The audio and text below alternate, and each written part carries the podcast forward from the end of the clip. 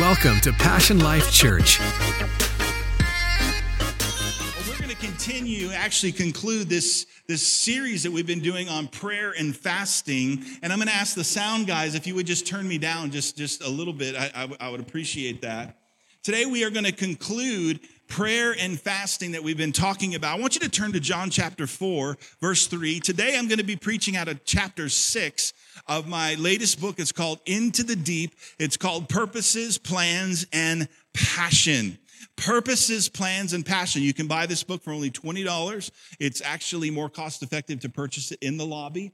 And uh, you can go on Amazon and you can get it there. And there, I'm just so excited. It just came out on ebook for Kindle for those of you Kindle people. And so you can, you can get it on that. Really excited about that. And I hope that it helps. You say, Pastor Phil, what, you know, are you just here to sell a book? Actually, I'm not. I'm selling this to you because I actually believe in this. I, I wrote it because I believe in it and it works and these truths work. Can I hear a good amen today?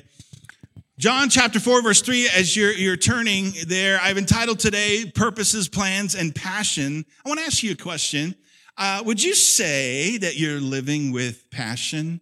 Would you say that you're living with passion? Let me ask you another question. I want to ask this. If I were to ask your friends what you were passionate about, here's what I want to know. If their answer would line up with your answer, right? If you were to say, oh yeah, I, I know I know Joe, yeah, he's passionate about the Chargers, and you're like, I'm passionate about God.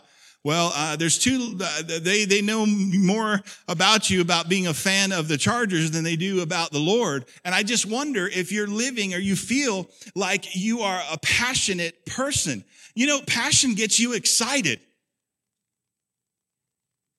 All right. Good message for today. Nobody's passionate in here. That's why God is having me do this. I said, passion gets you excited. Passion gets you excited. As a matter of fact, it gets you so excited, you actually start to feel strongly about things. You find yourself talking about it all the time. Passionate people are talking. You find yourself arguing about it and reading about it, working on it. And here's the thing nobody's making you do it. It's just coming from passion. Come on, somebody say passion. You know, the, the, the, def, the definition of uh, passion in the Webster's dictionary says this it's defined as fervor, enthusiasm. Oh God, may we have some enthusiasm in your house. Zeal, meaning, intense, emotion, compelling, action. It's not just emotion, it's an action, right? I like to say it this way passion is love visualized. You can see what people are passionate about. It's love personified. I like to say it this way passion brings love to life. That's why you watch the movie of the Passion of the Christ. You can see passion in action in real life, Jesus on the cross. It's, it's amazing. And I love that we serve a passionate God. He's passionate about you. Come on, turn to your neighbor and say, He's passionate about me. And I love learning about Jesus because I believe in this story in John chapter 4. I believe we can learn a lot about living passionately by following Jesus' example. In John chapter 4, there's a story. It's a famous story. It's one of my favorite stories in the New Testament. It's the story of the woman at the well. Maybe um, some of you have, have, have heard this before. Jesus meets her. But I just want to highlight some of the aspects of this story because I think it's going to help us see how Jesus lived full of passion because he was fulfilling his purpose and following God's plan, the plan that God, his father, God the Father had for, for him as the Son. And I think we have to understand that our purpose and God's plans and our passions are all connected. Let me say that again. We have to understand that our purpose that God has for us, the plans that he has for our lives are, and our passion are all connected. John chapter 4, verse 3. It says, He, Jesus, left Judea and departed again into Galilee. And he said he must needs go through Samaria. So Jesus said, I have to go to Samaria. Now, if you were to look on a map, you would know that um, Judea can go through Samaria to get to Galilee. He needed to go to Galilee, but he actually said, No, I need to go to Samaria. And to be honest with you, it is a shorter route to go through Samaria to get to Galilee. But here's the thing uh, Jesus had to break through some culture barriers if he was going to go through Samaria, because I will tell you this the Samaritans and Jews didn't like each other, right? They're like cowboy fans and everybody else. Come on, somebody. Don't shout me down because I'm preaching about you. So in order for him, he could have took the easier way out, went around, but he went through knowing that there is tension and that there would be conflict. Aren't you grateful that God doesn't always take the road less traveled? He will go through and cut through barriers to get to people. Jesus will cut through a culture barrier because of one woman, because Jesus was passionate about a person who was hungry. I want to tell you something. Jesus is going to break through this culture barrier for one woman. He's he, one woman. He's literally willing to take on a tough situation because he's passionate about people. If you're taking notes, write this down. Passion is always produced by purpose. Purpose. Why was Jesus willing to take the tougher route more than the easier one? You know why? Because he said, This is my purpose. I love what he said in Luke chapter 19, verse 10. He said, For the Son of Man came to seek and save those that are lost. You know, this word seek actually means crave. In the Greek, he said, I crave to be around people who are hungry. I crave to be around people who want to change. If you've ever been around a pregnant woman and there's cravings, cravings cause you to move. Can I hear a good amen today? Or at least it'll cause the husband to move for the wife. Crave.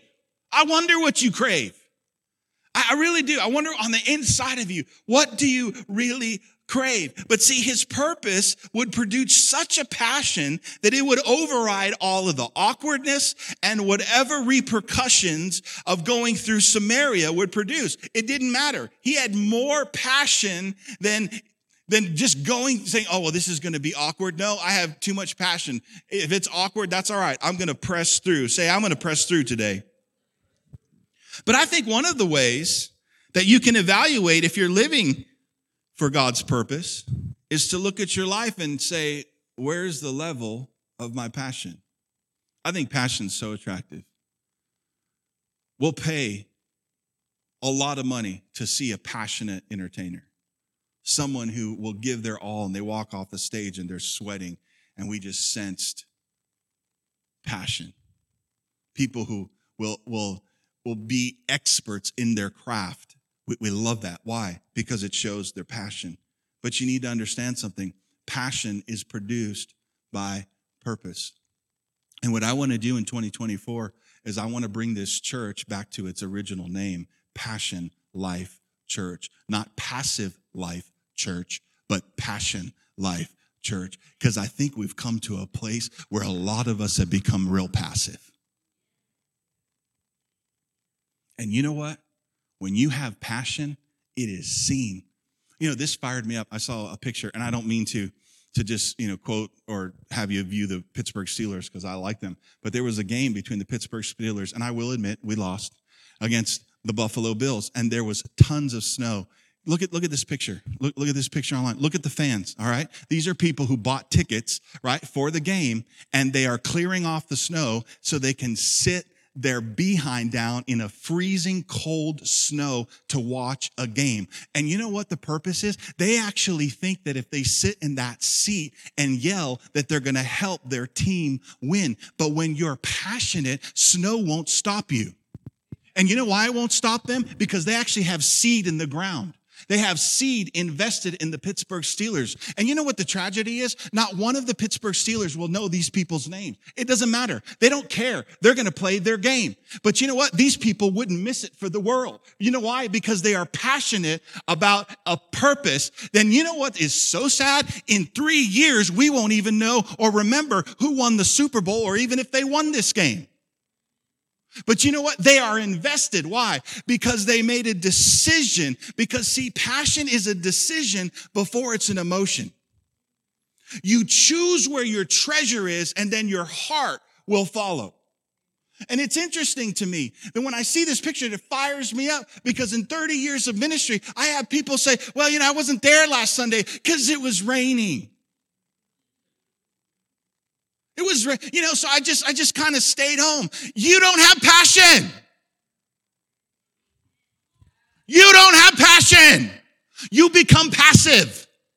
Because when you're passionate, rain won't stop you from getting to the house of God when you love Him.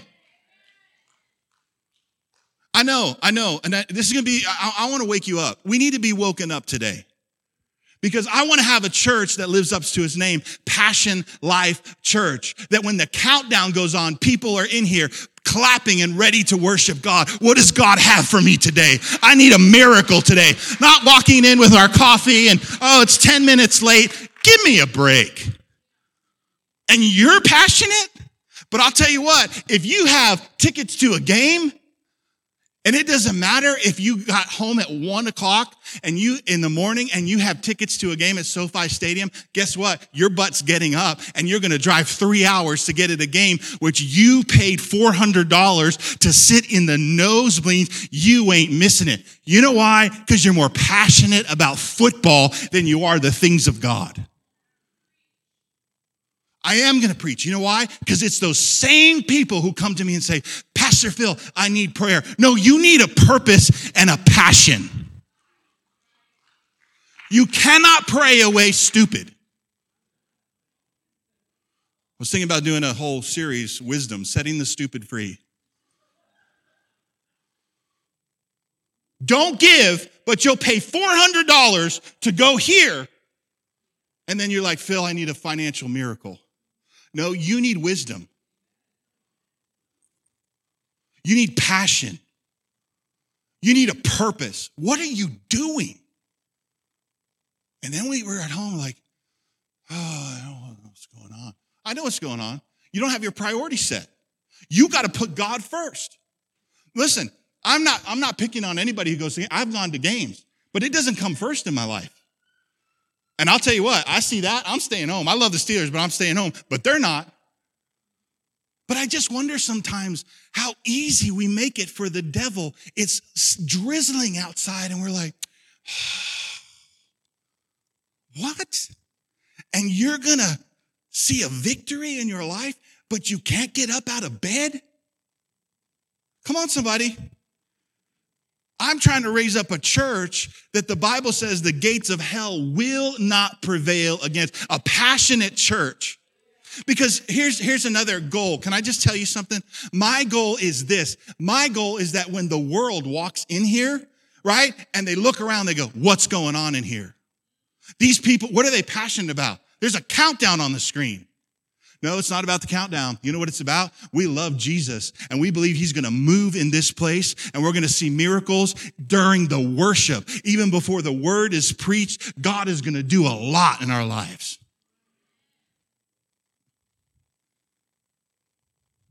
Come on, somebody. Where's your level of passion? Seriously. What, what, what are you passionate about? And I'm going to say this if you're not, you got to check your purpose because everything Jesus did was in line with his purpose. And the reason why our passion fades is because we lose vision of the purpose of why we're actually on this earth. You are not on this earth to just exist and take in air. You are on the earth to make a difference and make an eternal impact with your life. Can I hear a good amen today? I love this story in John chapter 4, verse, I'm sorry, but I'm not sorry because I'm not going to apologize for my passion. You know why I'm not going to apologize for my passion today? Because people's lives are at stake. Some people are, li- are standing between the living and the dead, and we're playing church. We are. A lot of us are just, it's just, and I made a decision 2024.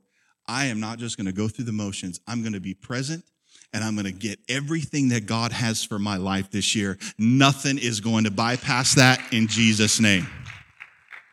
I would invite you to come with me, but I can tell you for the history of the Bible, not everybody goes. Listen to tomorrow's devotional, 6 at 30 a.m. How many people got their mountain, got their promise, but the people they thought were going to be with them weren't there anymore. Why? Because they lost their purpose. They lost their passion. And this story in John chapter 4 is so incredible because we're talking about fasting. And you know what happens is the disciples go to get food.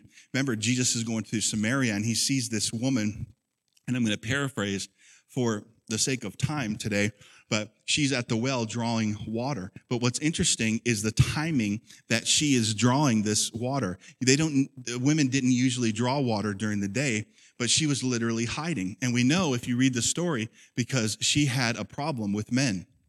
She had had six husbands, six. And so she probably was hiding and actually drawing water during the day because she didn't want to be around some of the women because she probably has stole their husbands. And so she's drawing water. But how many of you know you can be and hide and do that, but God knows right where you're at. Jesus knows right where you're at. And what she didn't know was there was a well that was coming to her that would quench her thirst. Yeah. And so what happened was, is she's drawing it during the day and Jesus sits and he talks to a Samaritan woman. And as he begins to talk to her, he asks her where her husband is. I love Jesus because he doesn't, he doesn't point the finger. You know what he does? He always just asks simple questions. So where is your husband? And she says, you know what? I don't have a husband. I have six husbands. Now listen, this is so important because her thirst, her, her thirst for love caused her to fill her life with men. Now I'm going to tell you something. All of us can be this way in some way. You just have to change the blanks. Your thirst for blank caused you to fill your life with blank. Let me say that again, right? It says you, you, uh, you, your thirst for blank can cause you to fill your life with blank. But here's the reality she had a spiritual thirst that she tried to fill by physical means. I want to say that again. She had a spiritual thirst that she tried to fill by physical means. My church family, not every hunger is a physical hunger. She had a hunger, but she didn't know she was thirsty for spiritual things. Can I hear a good amen? So six husbands, but here's the reality. Can, can you get this? Check this out. Six husbands. Jesus comes on the, on the scene. Jesus becomes the seventh man in her life. You know what seven in the Bible means? Seven means the perfection. Jesus is about to complete her. She meets the man that is going to give her something spiritually to supply for what she's looking for physically. You know what's amazing to me is that one encounter with Jesus drinking from the well of living water. She, she talks with Jesus. Jesus tells her, ministers to her. She actually goes back to the town and tells all of the town, Hey, I met a man. And I bet you they're like, uh, yeah, I bet you have. No, I met a man. And you know what? He has told me everything about me. Do you know that Jesus had to literally, he stayed three or four more days outside of his plan because the whole city erupted because one lady started to drink of living water? Changed a whole city. She literally leaves her vase. And what happens is she's so stirred by the city, but she's so stirred by what Jesus does that she goes to the city and, he, and Jesus stays there a couple more days. Now, now here's where I want to get to the disciples come back. The disciples are perplexed. Why is Jesus even talking to this girl? She's a Samaritan. The disciples come out back with food, and this is what they tell Jesus Jesus, you, you haven't eaten. You need to eat. Say it twice. You, you need to eat. And listen to Jesus' response. Jesus says something so powerful. I hope you get this. John 4 34. He says, Jesus says to them, My meat is to do the will of him that sent me to accomplish his purpose. Just real quick, I just want to apologize to all the vegetarians here. Jesus did say my meat. So just he said it. I just want just want to let you know. My meat, everybody say meat. This is what it means in the Greek text. It means this. It means my nourishment and my substance is to do the will of him who sent me. So Jesus is there and he is being nourished by God's spirit. And it's so fulfilling, listen to this, that his physical desires are no longer dictating his nourishment. I pray that this would happen this year, that you get so focused on God's will and having his spirit and being moved inside of you that your physical senses no longer dictate your life. He totally missed a meal because he was so enthralled in ministering to somebody. He actually told the disciples, that ministered to me more It actually nourished me more than physical food does. See, nourishment of the spirit will supersede physical appetites. Write that down. Nourishment on the spirit will supersede our physical appetites. Listen, what did Jesus say? He said stuff like this all the time. Listen, man cannot live by what? Bread alone. He's not just talking about carbs. He's talking about physical food. You can't just live in the physical realm of your senses. Can I hear a good amen today? So when Jesus was talking to this war, girl, he said stuff like this to her. He says, listen, there's going to come a time God is looking for people who will worship in spirit and in truth. Why is that? You are not just a body walking around. You are a spirit. You have a soul and you have a body. You have senses. Hear me. The real you is a spirit. The real you, I've done tons of funeral. I've seen a bunch of people without their spirit and it's just a dead body. But the spirit comes first. Come on, say, I am a spirit. This is why when you worship, it can't just be lyrics that are coming from your mouth. It has to be your heart and your spirit singing from inside. Why? Because you are a spirit. You have a soul and you live in a body. But see, here's what most of us do. Most of us live by everything our body and our senses want and our soul, and we put and prioritize our spirit last. That's why Jesus said this. He says, My words are spirit and life. You're going to worship in spirit and in truth. Can I just be honest with you? You need both of them. Because, see, I've met a lot of Christians, they're about truth. Truth, truth, truth, truth, truth, truth. We preach the truth. Yeah. But you know what? Do you know anything about the spirit? Because when you have truth, truth, truth, you're dry and boring, right? That's why he said we have to do spirit and truth. And then on the other end of the spectrum, you have the spirit people, right? They're just, we just want to worship for 20 hours and we just, we don't, we're not going to pay our bills and we're going to, yeah, I know that's good, but it's weird. So you need spirit and what? Truth. That's why Jesus said, my words aren't just truth. They're spirit and they're life because the life of the spirit, when you start living that way, it's a total different life. You know why? Because your senses don't dictate what happens in your life. Here we go. Come on, encourage me today. Are you ready? I don't care. I'm going to say it anyway then. Your spirit is not anxious. Your mind is. Your spirit is not depressed. Your senses are. So you know what we do? I'm anxious. I know why you're anxious. Because you don't live by the Spirit, you live by your senses. You so reinforce everything you feel and everything you sense, and that's why you're anxious. But you know what? Your spirit is not anxious. The Bible says that the same spirit that raised Jesus Christ from the dead dwells in you, and he's not anxious. Why are you telling me this? So you can overcome anxiety. But we are so, and we so reinforce everything we feel, everything we sense. And then we're just like, you know, I, this is all going on. I know that's why you have to be spirit led and not sense or soul led. Come on, somebody. That's why I'm talking to you today because this is why we've been doing the fast. Because you know what the fast does? The fast says, listen, physical appetites, no, you will not rule me. I'm going to pray instead. What is that? That's a discipline that you're not going to let your senses rule your life because feelings are fickle. Feelings come and they go all the time. But you know what? Your spirit is the same. It's immovable. Come on, somebody. You know, that's why the Bible says this in Isaiah he says he will keep in perfect peace those whose mind has stayed on him. Watch, your spirit is at peace. Your mind may not be, but your spirit is at peace. That's why wherever you, you put your mind, you have to put your mind where the spirit is, and then you'll have peace. But I'm just telling you, my church family, I've been pastoring for 30 years and people who are supposed to be filled with the Spirit, Spirit led, don't prioritize the Spirit of God. They prioritize their senses. And so we live our whole life. Go to the doctor. Hey, I have anxiety. Okay, cool. Here's this pill. You know what you need? This is dumb, but it works. It's the God's pill. And so Jesus is so fulfilled doing the will of God, he totally his physical senses don't dictate. And I want to tell you what happens. It is a fulfillment. It is such a fulfillment. You know, my wife and I were doing this fast as well, and we're praying.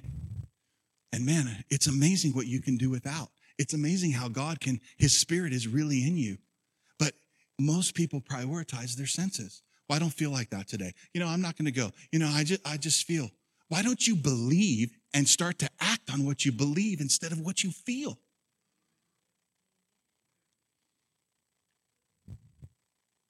Maybe you'll live a powerful life.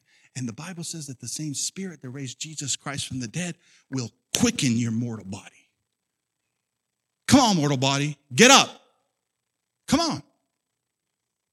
The same spirit that raised Christ from the dead.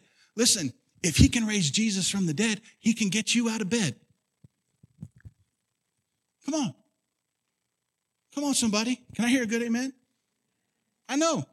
My, my wife and I last night, I got home at one o'clock in the morning because we have decided this is what we're going to do for 2024. We are going to position ourselves for possession of everything that God has for us. But that means, if you've been watching the devotionals, Jesus said, if you abide in me, you remain in me, that means to be present. I want to be present in the presence of the Lord, not distracted. I want to give it all. I'm not going to go through the emotions this year. I'm just not.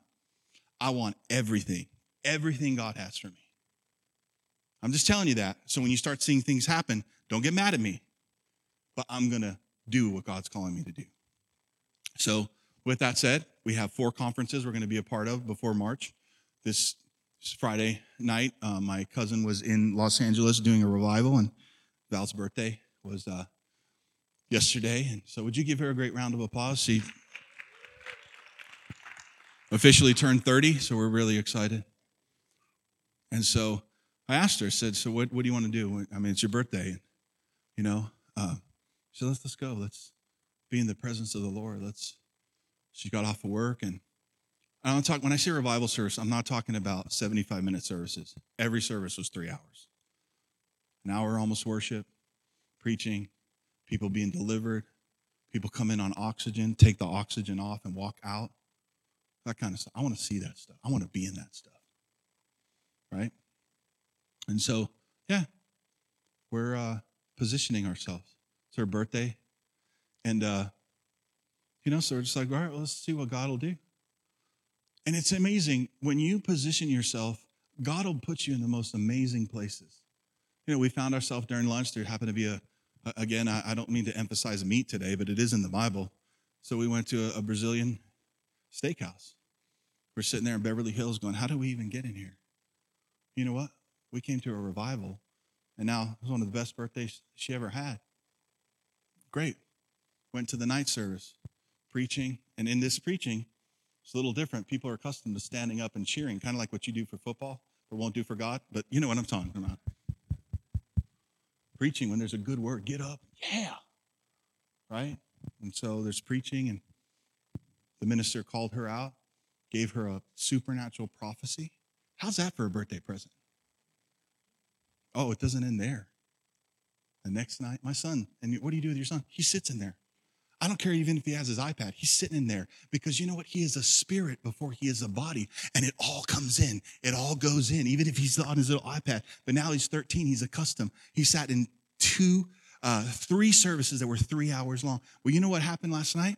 It was it was amazing. So the minister's preaching, and my son liked what the minister said, and he got up in his section. He started clapping. He was the only one in the section that was clapping. The minister was so drawn to his hunger, he grabbed my son by the by the hand and began to prophesy over his life. How's that for a birthday present? That would change the trajectory of a 13 year old boy's life. But you know what? We had to drive, got back late. And can I tell you this? When we were exiting, got a word from the Lord about this church and spoke over that this buying this new building, getting this, it's going to be one of the easiest things that God will ever do for us. And the burden is not going to be on us. Come on, right? Isn't that what he said? In Jesus' name. And I mean, I said, thank you, Lord. And that's what he said. At the end of the meeting, we were leaving, right? We are going to leave because we, we have we have church. And so we're leaving, and a gentleman knocks on my. He just says, "Hey, hey, uh, what what is your name?" I said, "My name is Phil." And you know, he's like, "Are you the one with the that's going to have the new building?" I said, "Yes, we are. We're not saying if, we're saying when." And he says, "Well, good." He says, "You know, as as, as he was praying for you, I I said, "What is your name?" He said, "My name's so and so." And he's uh he's like, "I'm from Orange County," and I, I was like, "I love Orange County." And so anyway, and then he says, "Hey, I just want to let you know, God put it on my heart that we're going to sow a seed into this building for you." And I said, "I love people from Orange County. I, I really, really do." because they have money. And our building is going to need money. Yes, it's going to need money, money, money. I'm not afraid to say it. God's not dropping chairs out of heaven. We're, we're going to buy them, and not from Sam's Club. We're going to buy nice chairs. Hey, you're good, amen? We need a new sound system, and we're not using Bluetooth. Pastor Phil, I have some Bluetooth. You know, they can connect. No, no, no. We, we want the best sound system because it's we want to lift up our best praise for God. For God. Well, you know, the church don't need a good sound system. The sound system ain't for you, it's for him. Because we're going to give him everything the best. And he said, hey, I want to, uh, we're going to sow a seed, get, give him all our information, and said, hey, here you go. Got in last night, one o'clock, was here about 8.30 at church. Why? Because I'm going to position myself for whatever God has for our lives because I'm passionate about it. And see, some of us will do certain things for certain events and we won't do it for the Lord. I'm so happy that my wife, if she would have said, I don't want to go, man, I would have honored her. We would have went somewhere else. And I'm not against you celebrating your birthday however you want to. But I'm just trying to get to a point today where I think there's still too much of us in our lives and we wonder why God's not moving. I'm so glad my wife isn't like, it's my birthday month. Month. Every day I'm celebrating me. Me, me, me, me, me, me, me, me, me, me, me, me, me. Me. Can I just tell you? Every birthday you have, you should celebrate because it's a landmark for your life that God has. And we do, we celebrate. But can I just tell you, every birthday, you should lift up your hands to God and thank Him for the life that He gave you because the breath that He gave you is His. And then we wonder why, man, Phil, you know, I feel anxiety, feel me, me, me, me, me, me, me. You know what you have to do with your flesh? That's why Paul says, I crucify my flesh. I no longer live, but Christ lives through me.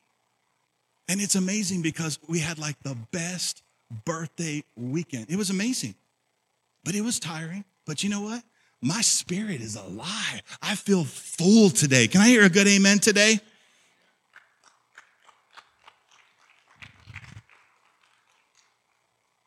I came to disrupt you a little bit today. Because you know what? January is almost over. And I feel like we're still in holidayitis. It's time to launch out and do what God's calling us to do. Can I hear a good amen today? So, what was Jesus doing? He was prioritizing God's will for his life. And Jesus is saying doing God's will is so fulfilling and satisfying that physical appetites become secondary. Listen, how did Jesus do this? Watch, by doing the will of God. What was he doing? He was meeting the needs of others when he had needs too. Jesus had to eat, he was in a physical body. But you know what? He put his needs aside to fill somebody else up spiritually. To fill somebody else up spiritually. This woman was hungry spiritually, so she tried to satisfy that hunger physically. Listen, she couldn't control her appetite for longing for men. But Jesus, by doing the will of God, uh, the will of his Father, overcame his physical appetites by being satisfied, by, listen, by doing and being moved by the Holy Spirit. I'll go to Samaria. It's tough there. We'll break through. But you know what? It's so satisfying. Why? Because he had passion. Why? Because he was living for purpose. He was living for purpose. See, I think our misconception about passion is that passion is an emotion first and then a choice. So we sit around going, okay, I'm going to wait for passion. I'm going to wait for the feelings. I'm going to wait for the emotions. I love. I was getting up this morning. My, my, my head wasn't working because I was was tired. That's all right. We're getting up. We're going to church. We're going to the house of God. You hear that, body? That's what we're doing. And I'm as passionate as ever. Why? Because I made a decision. But I think what we're doing is we're, we're, we're sitting around, we're going like this, okay, where's the passion? Let me look at the weather. Passion's coming today. Here it comes. Here it comes. Oh, that was so good. Here it comes. Whew. Right? That's why we have so many divorces because people are waiting for passion in their marriage. Passion is a choice, ladies and gentlemen. I am so passionate about my wife because I choose to look at her every day. I choose to touch her every day. Come on, somebody. Even when she comes home from work, she's like, ew, I'm just, I don't feel, I don't care how you feel. I'm going to hug you and I'm going to kiss you right on the lips. This whole, you know, we got to plan and, you know, got to have a date night. And why don't you take advantage of the time you have right when you're in your house and lean over and grab her and say, I love you. Do I feel it all the time? No, but after I kiss her, I feel it. Come on, somebody. Come on, somebody. I want to help you. I really do. Because we have people, I'm just waiting. Don't wait. Decide. Decide.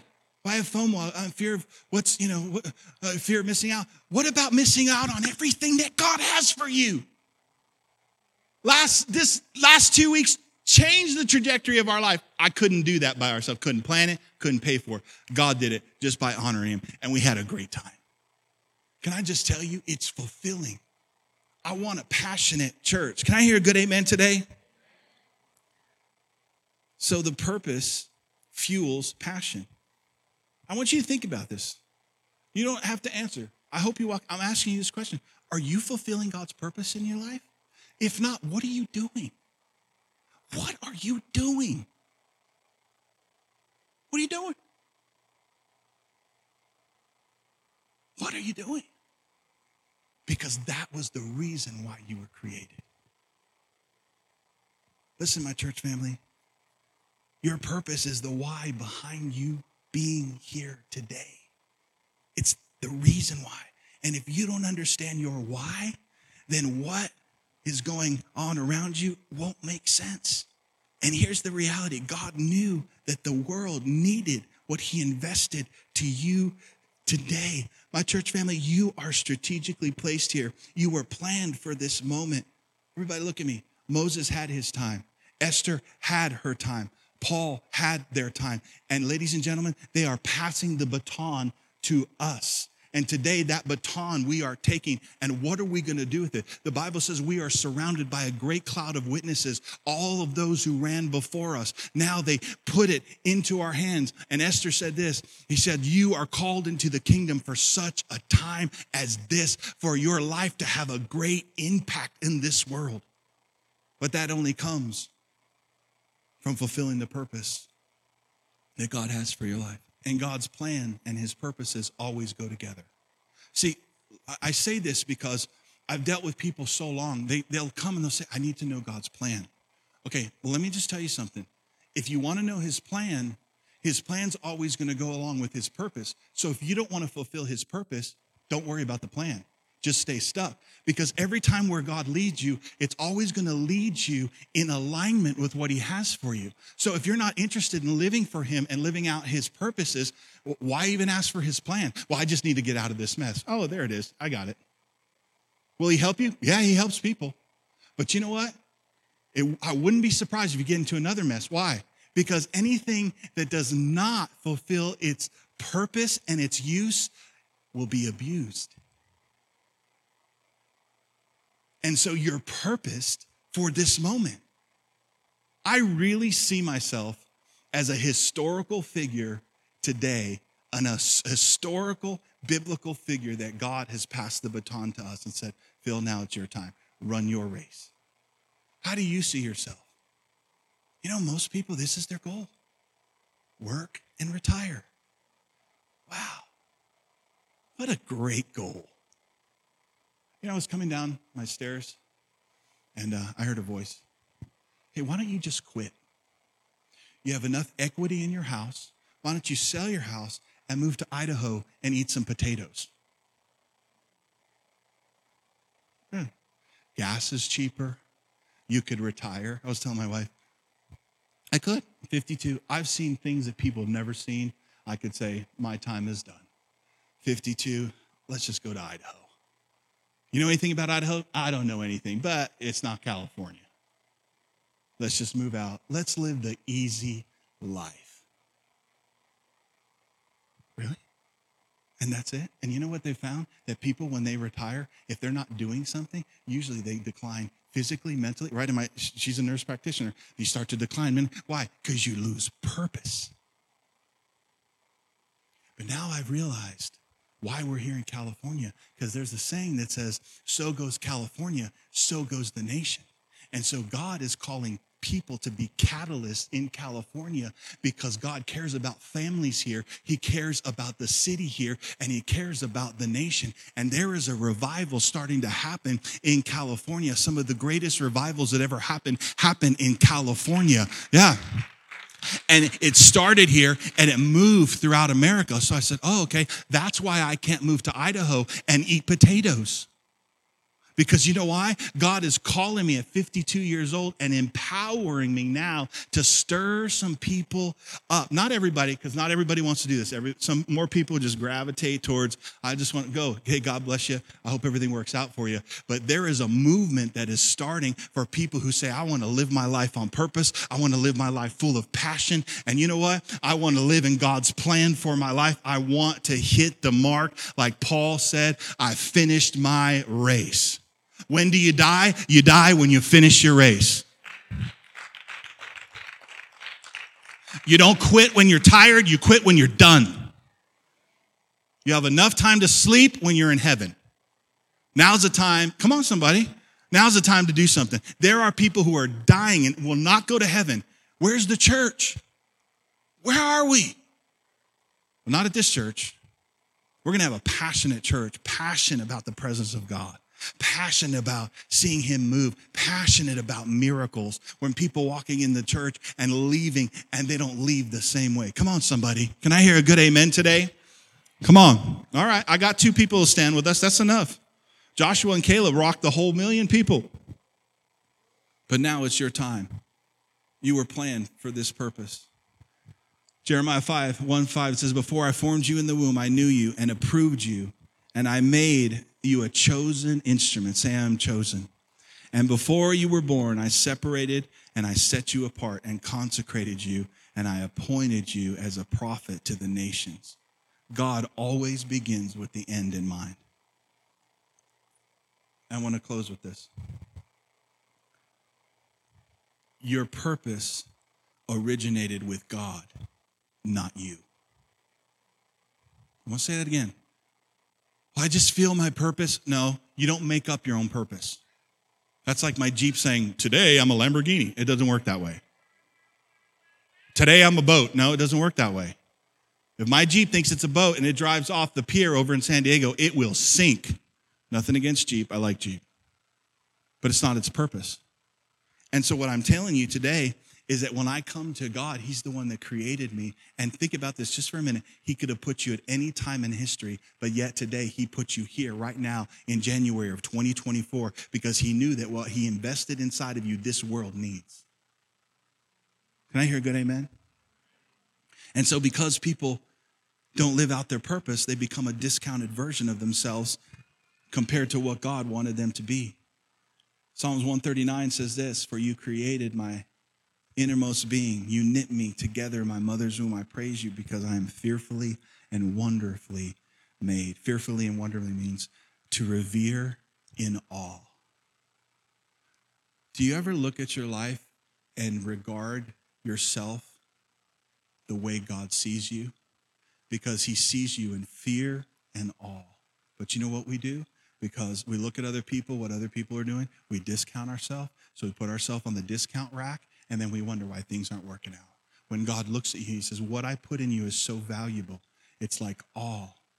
Are you going to live in that all for your life? My church family, listen, it is possible. I want you to listen to what I'm about to say. Purposes and plans and passion always are partnering together. All of them. You have no passion, you need to get back to purpose. Now, listen, this is what made these men and women that we read about so amazing. The hearers of the faith, their passion overcame their fear. What do you do with somebody who's not afraid to die? What do you do with three Hebrew boys who say, We will not bow? Put us in the furnace. Okay, we're going to give you one more opportunity. Play the music. We won't bow because their passion, they knew their purpose. We have to make a stand. And when they got in the fire, they were more on fire for God than the heat was around them. The Bible says that the people that threw them in died. And the Bible says that when Shadrach, Meshach, and Abednego got out of the fire, they didn't even smell like smoke. What do you do with passionate people? This is why passionate people are so dangerous. What do you do with a guy like Daniel says, I know the purpose of prayer. You can say, I can't pray, but I'm going to pray three times a day. All right, you're going in the lion's den. Well, then put me in the lion's den and you fall asleep with lions. Why? Because passionate people are incredible. They're effective. They're unstoppable.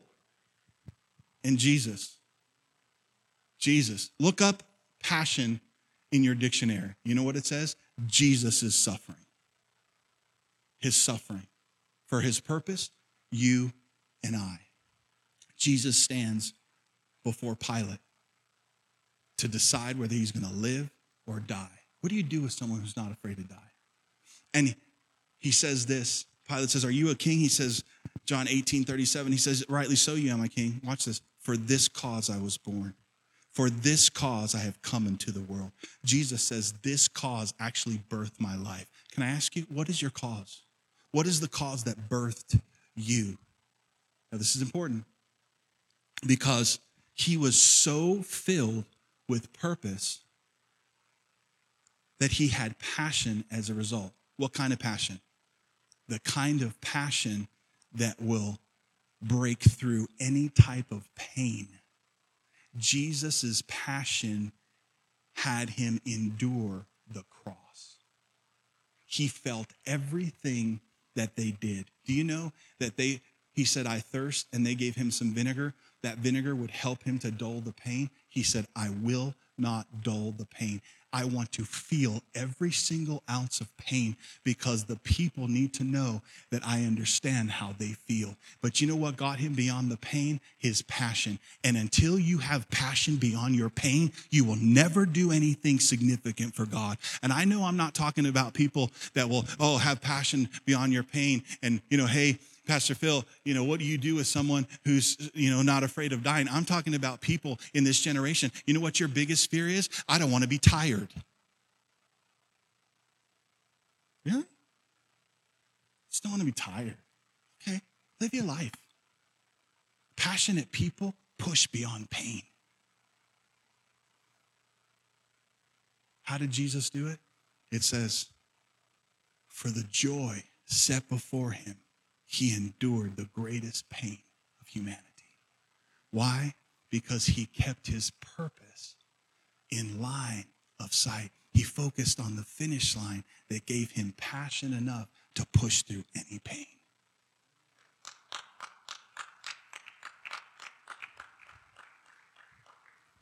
Hebrews 12, 2.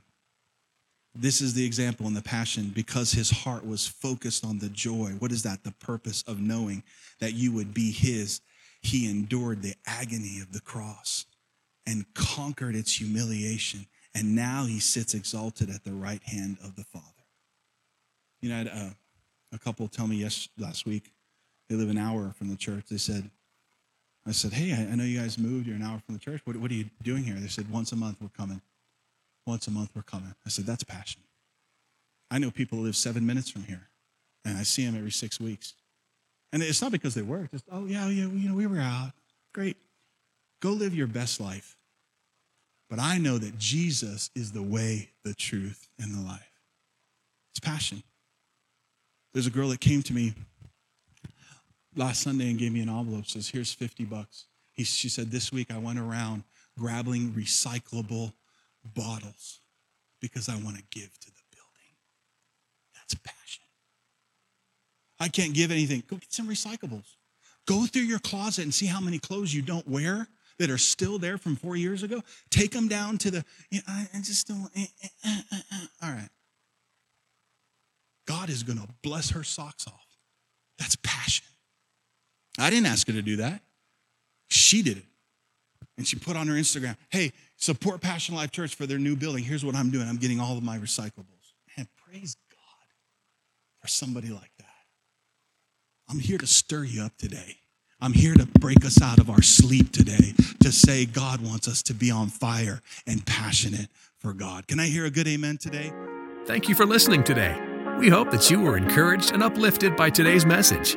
For more information about Passion Life Church, visit us online at passionlifechurch.com.